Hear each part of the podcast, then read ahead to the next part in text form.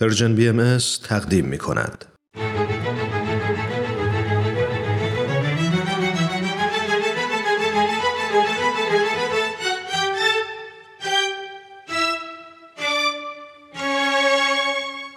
قصه ها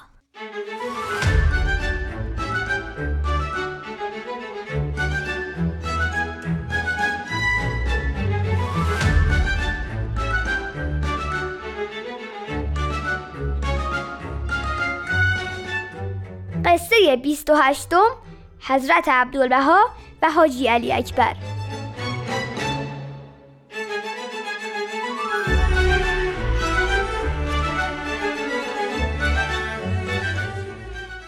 دوستای عزیز سلام. وقتتون بخیر. به قصه ها خوش اومدین. برنامه ای از من بارباد روحانی. دوست و همکارم مهران ایمانی که این هفته بازم نتونسته با ما همراه باشه و البته تهیه کننده برنامه پارسا فنایان.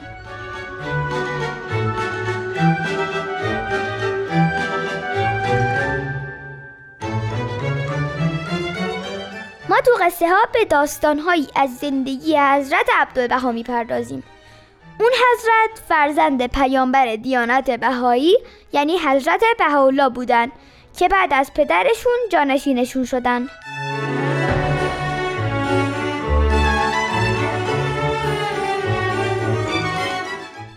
که حضرت بهاءالله و خونوادهشون به دستور حکومت قاجار از ایران اخراج و اول به بغداد تبعید شدن.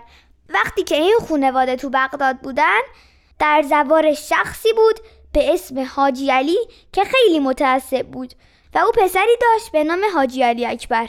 این دو هشت بار به حج رفته بودن و قصد داشتن برای نهمین بار آزم مکه بشن. اونا در مورد دین جدید به تازگی کمی شنیده بودن. و هر دو دوست داشتن که در موردش تحقیق کنن.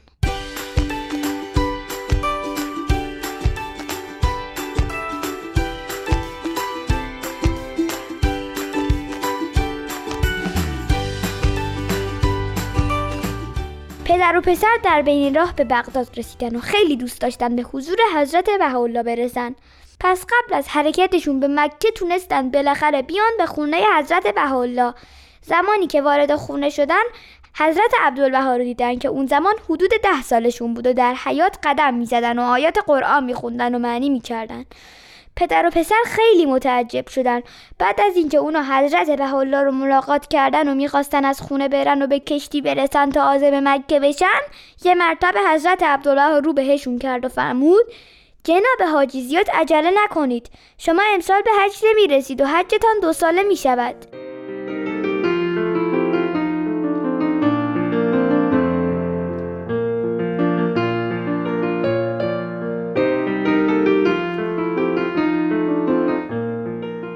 در اون زمان وقتی زائرین به حج نمی رسیدن و مجبور بودن یه سال در اون حوالی بمونن تا در سال بعد دوباره به حج برن بهش می‌گفتن حج دو ساله.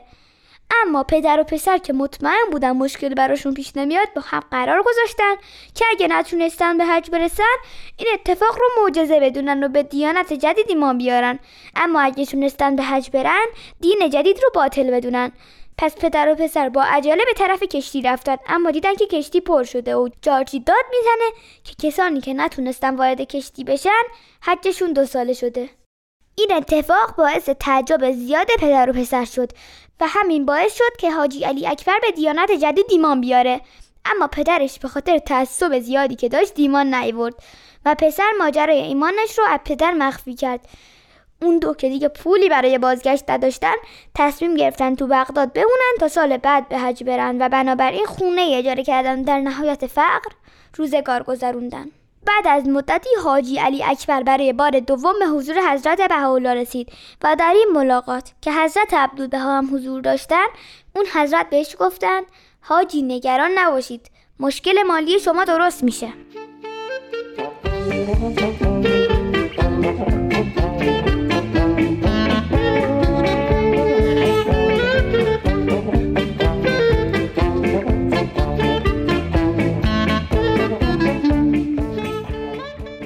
بعد از این ماجرا یه روز در حالی که پدر و پسر در حال خوندن آیات و اشعار با لحن خوش و زیبایی بودن والی شهر بغداد که از اونجا میگذشت از صدای اونا خوشش اومد و دستور داد به هر دوی اونا خرجی بدن و این ماجرا باعث شد حاجی علی اکبر به یاد فرمایش حضرت عبدالوهاب بیفته و ایمانش به دین جدید محکمتر شد. حاجی علی اکبر اولین مؤمن شهر زواره است.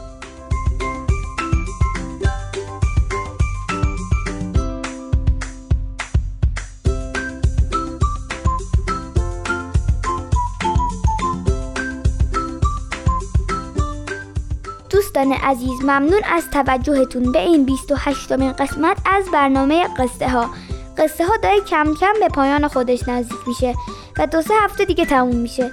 لطفا تو این هفته های آخر هم از ما حمایت کنید. شاد و سلامت باشید و خدا نگهدار.